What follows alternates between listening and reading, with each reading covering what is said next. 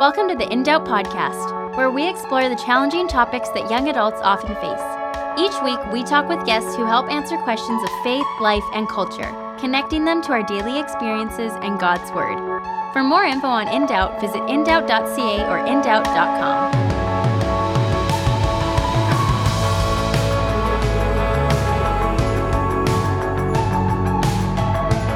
Welcome to In Doubt. Glad you decided to take some time to hang out with us today. We are In Doubt, a ministry that exists to bring the ancient gospel to the relevant issues of life and faith that we all face every day, cultivating conversation. If you'd like to make In Doubt part of your weekly routine, just subscribe to our show on iTunes or your favorite podcast app, or pick up our personal app. Just search In Doubt on the iTunes App Store and you can download it there for free. On our site and our app, uh, you can listen to over 130 conversations on various issues of life and faith, read articles that dig deep into faith and culture, and also view our free Jude Bible study for individual and group use. Anyways, this week we're talking about the youngest generation, Gen Z. Christian apologist Jonathan Morrow is with us to equip our minds today on this new generation. So here's a conversation with Jonathan.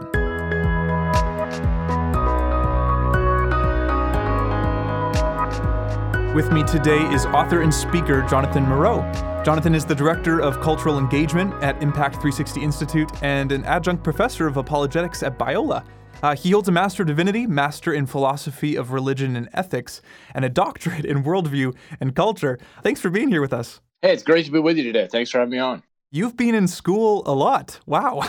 yes. Yeah, that's been a, a long journey. It's been a great one but yes, uh, many years invested there for sure. That's awesome. I love it. Firstly, Jonathan, for those who might not know you, can you just share a little bit about yourself? Maybe how'd you come to know the Lord?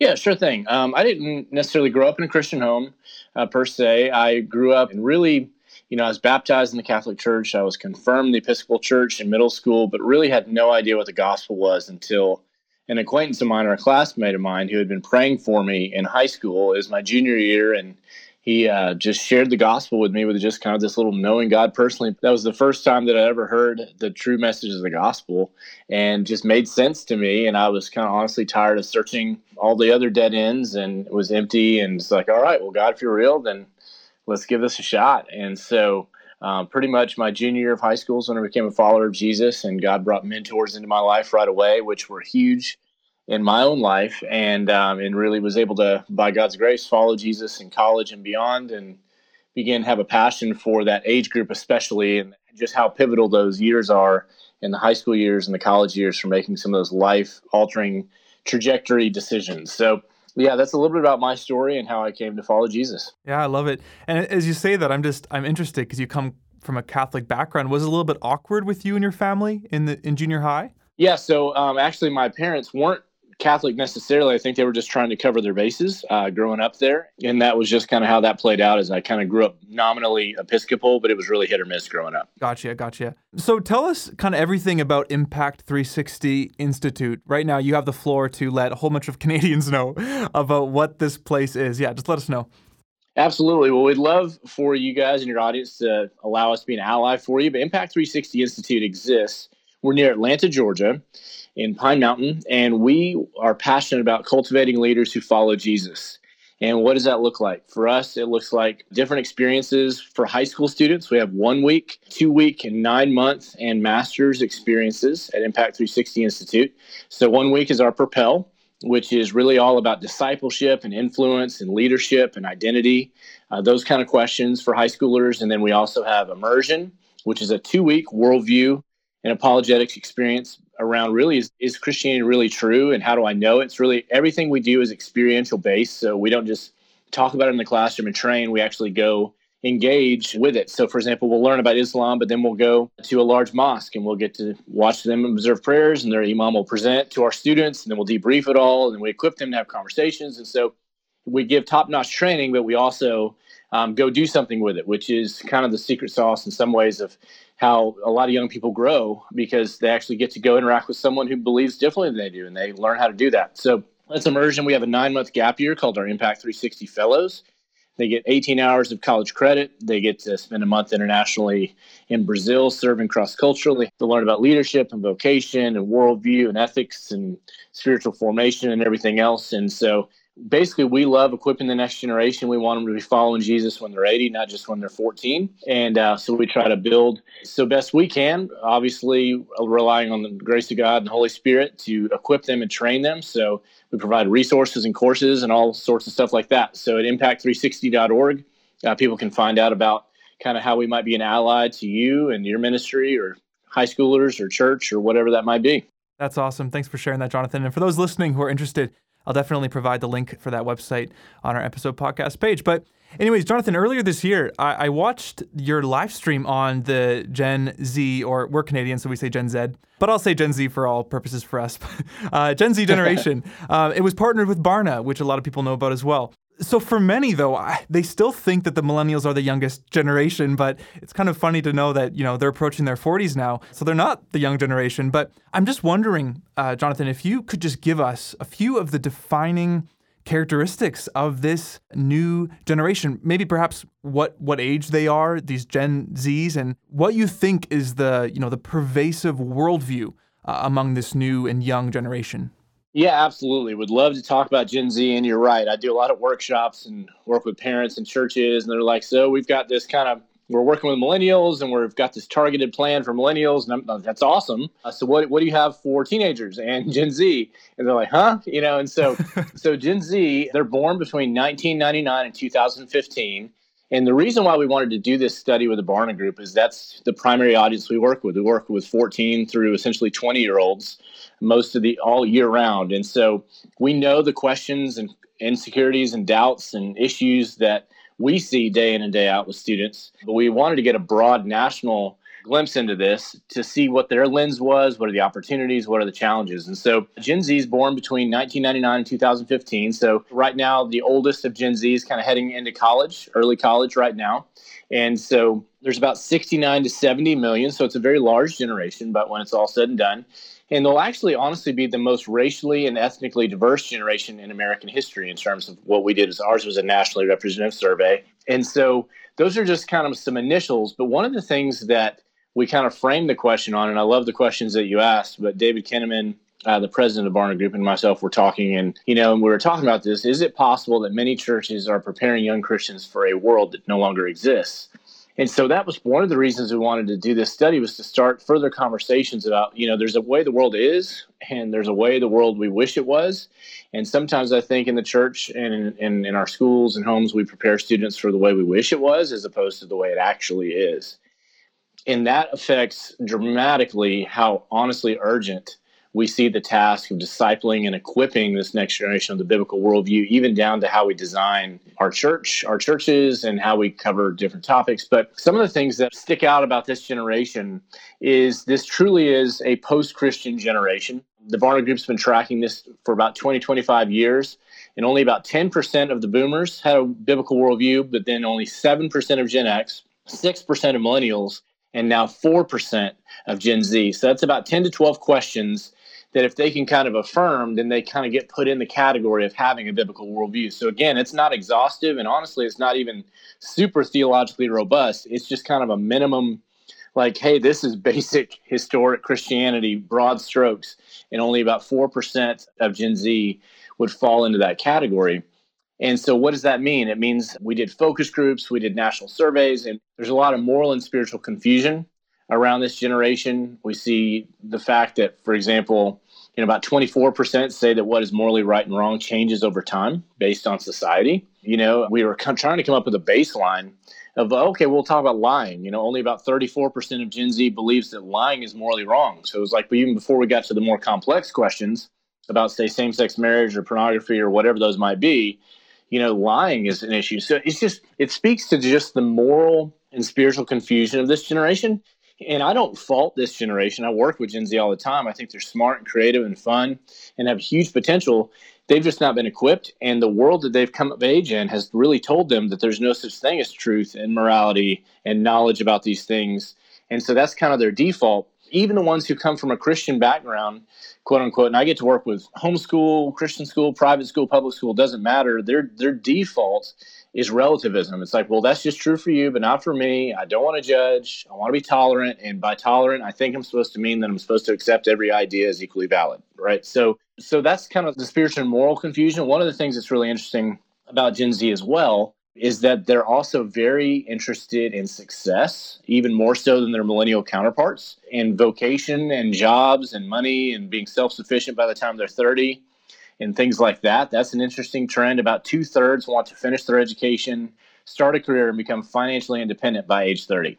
And that's a pretty significant thing. One of the things is like, how do I distinguish them from millennials in some ways? In some ways, millennials are more idealists, and Gen Z, from the research and experience, is probably more pragmatists. And then in terms of Christianity, and these are again generalities, not every case, but in, in generally speaking, a lot of the conversations with millennials is they've had a bad experience or something with a church or a Christian or something like that. And in many cases, Gen Z has had really no experience with. It's almost like, hey, what is this thing called Christianity? Why do you go to church again? Why should this matter? So, in some ways, they're a blank slate, which means we have the opportunity to inform that.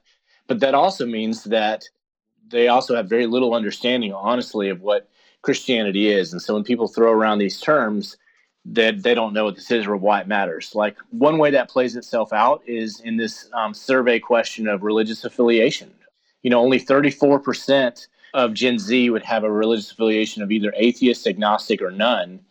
And that means that there's the social pressure to say, hey, I guess, yeah, I'm a Christian.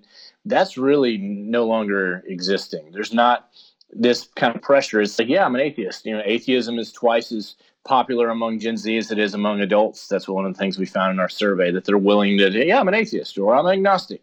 And so it's less this pressure to say, oh, I'm a Christian, I guess, whatever that means, and I like baseball and apple pie or whatever. I mean, that's not, that's just not the way it's working with this generation. Another indication is half of teens, even more so than millennials and, and earlier generations, agree that happiness is my ultimate goal in life. Like they want to be happy.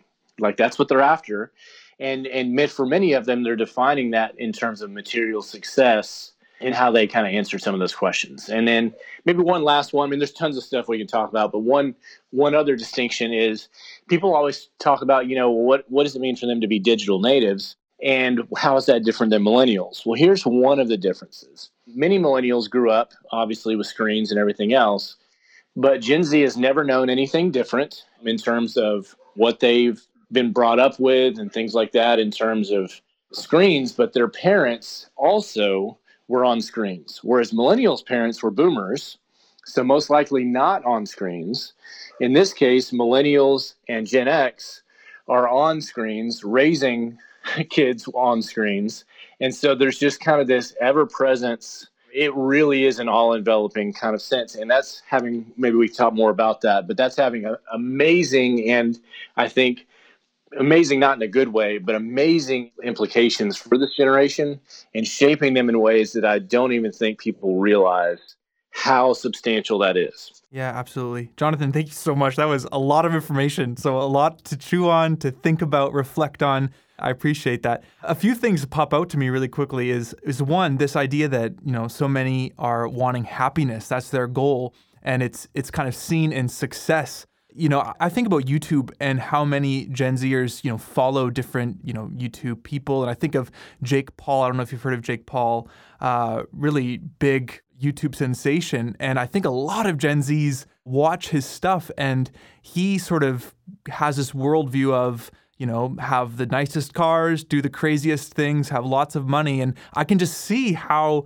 you know, if every single day Gen Zs are just watching this and looking at this guy's life and saying, this is what true happiness is, just having a lot and being successful, that's what I have to do. So it just kind of connects a little bit there. Yeah, it really does. I mean, you have this idea of the American dream, and we've got more stuff than we've ever had, more access than we've ever had.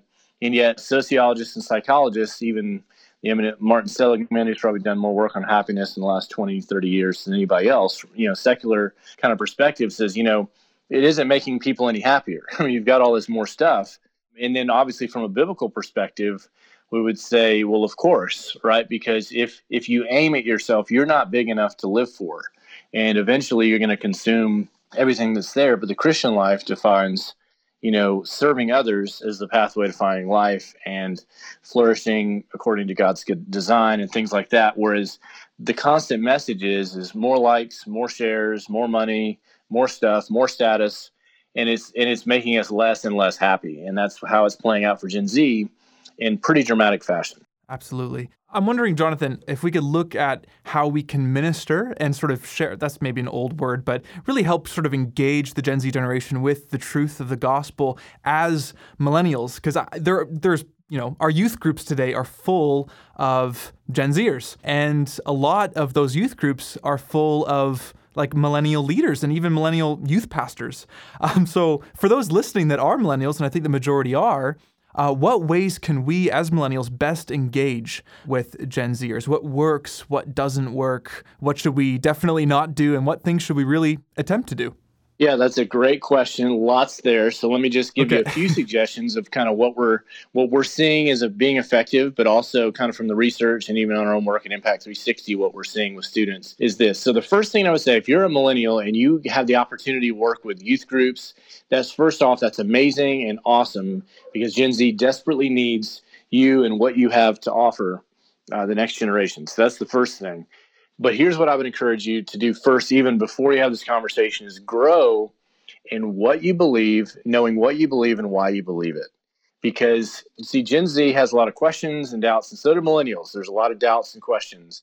Sometimes it became popular in the church to kind of sit and kind of be content with, hey, it's okay for everybody to have doubts. And it is, because doubt is not in and of itself sinful. See, faith the opposite of faith is unbelief. It's not doubt. Um, doubt is in the middle, it's kind of being between two minds, and it's helping people think through those questions. And so, what Gen Z desperately needs is people and mentors who are a little bit further down the road who can help guide them to reliable answers to lean into in the context of a relationship. So they need that relationship, and they need you to know what you're talking about and why. Um, you don't have to be, you know, omniscient or anything like that. But, you know, do you like if you ask the question, um, why are you a Christian? How would you answer that? And if honestly, at the end of the day, if it's anything other than because I actually think it's true, then virtually any of those other categories can be answered in the same way by any other religion. I either grew up that way, my parents were that way, this is what I just choose to believe or whatever. But what's going to set Christianity apart, and what I think the Apostle Paul does in 1 Corinthians 15, is say, look, Christianity is testable. It's either rooted in history and the resurrection or it's not. And so, do you have some reasons why the resurrection is true? Do you have some reasons why you know God is real? Do you have some reasons why you can trust the Bible? Things like that. So that's that's kind of a precursor. A lot to say there, but we need that relationship, but we also need to bring some substance to the next generation. One of the reasons why I say that is from the study and the research, nearly half of teens, which is really on par with millennials, want factual evidence to support their beliefs and so they they're looking for those kind of things. So here's a couple of broad observations of things that you can do. First, uh, less bubble wrap and more challenge. that would be one. I mean, we grow up in a very affluent Western culture that kind of is instant gratification. Everything's accessible to us, and a lot of the things that naturally would challenge students.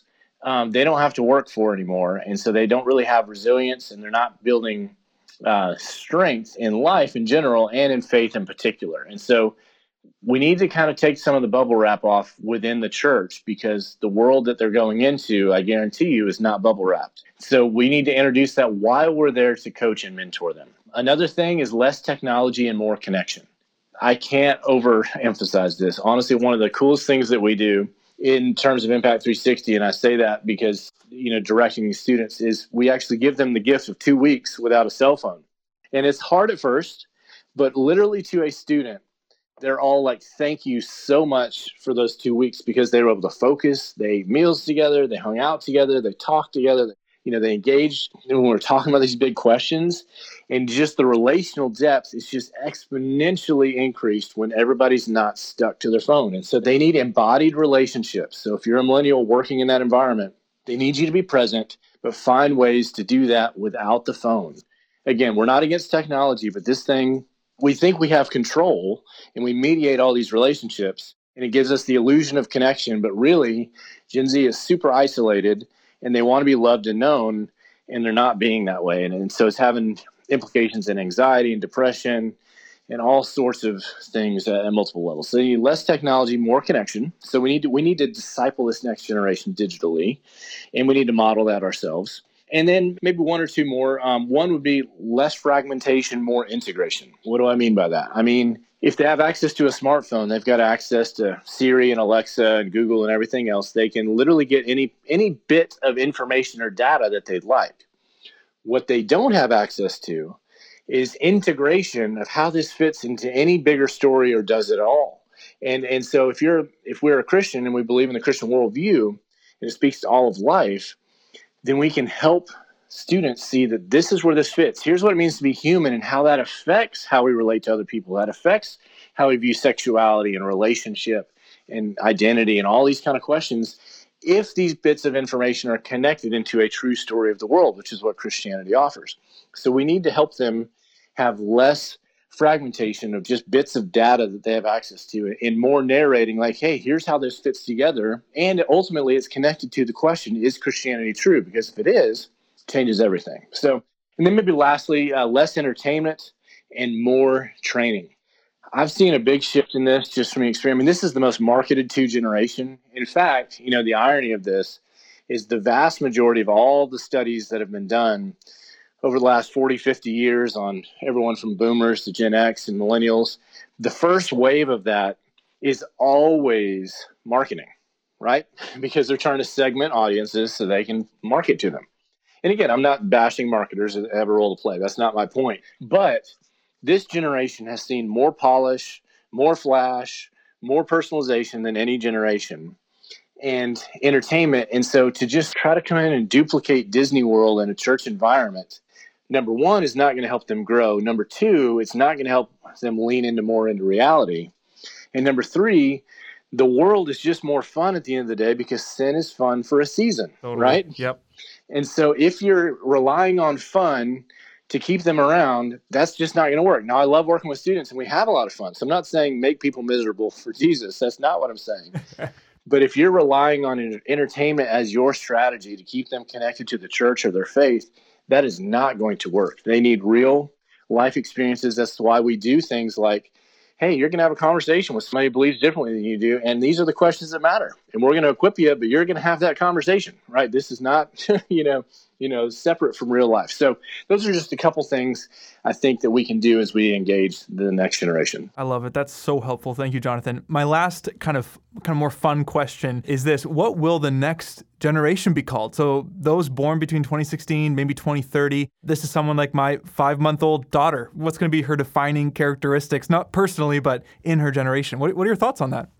Yeah, you know, it's interesting because I've, I've been asked this question a couple times, and even Dave Kinnaman and I were, were kind of laughing about it. We, you know, we, we jokingly su- suggested maybe double A might be the next one. You know, I've even I've seen a little bit with Generation Alpha, maybe okay. I don't know. Yeah. but you know, let's I mean, let's think of a couple broad things. I mean, even in the news recently, you've got the fact that there may be a, a space force created.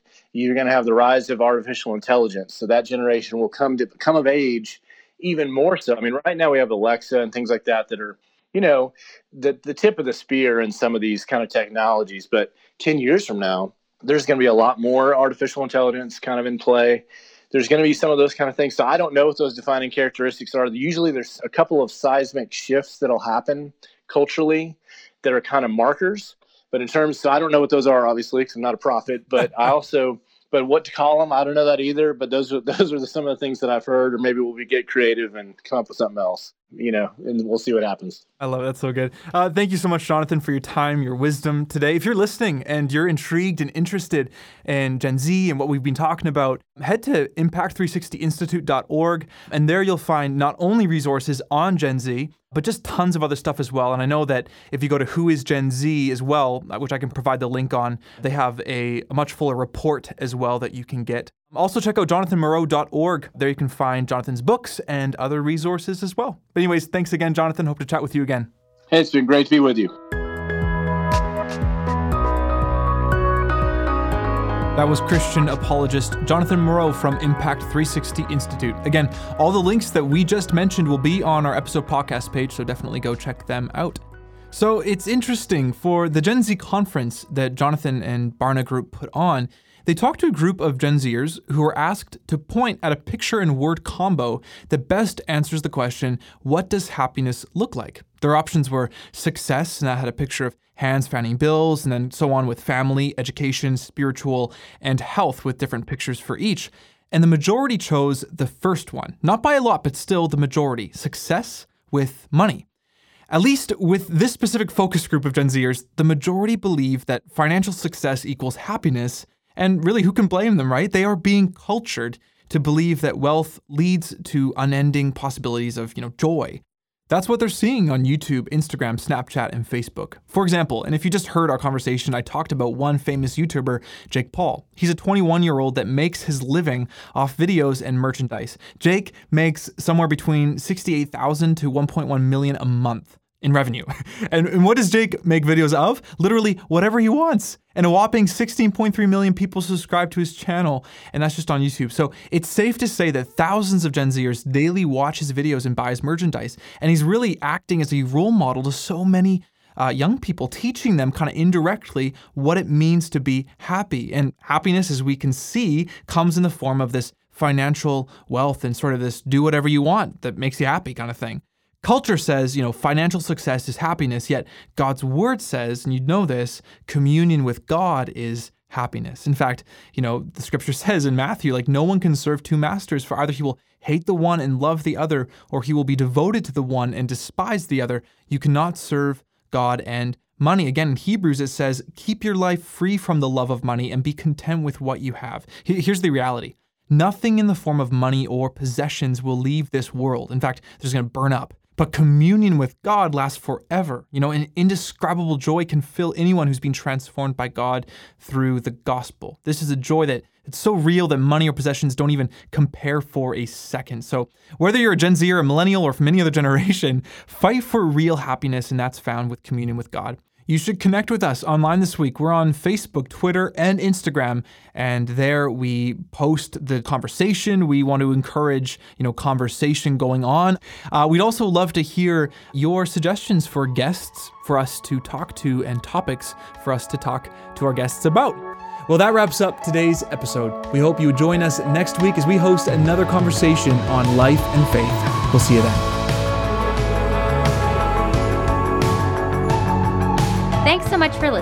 If you want to hear more, subscribe on iTunes or Spotify, or visit us online at indoubt.ca or indoubt.com. We're also on social media, so make sure to follow us on Instagram, Facebook, and Twitter.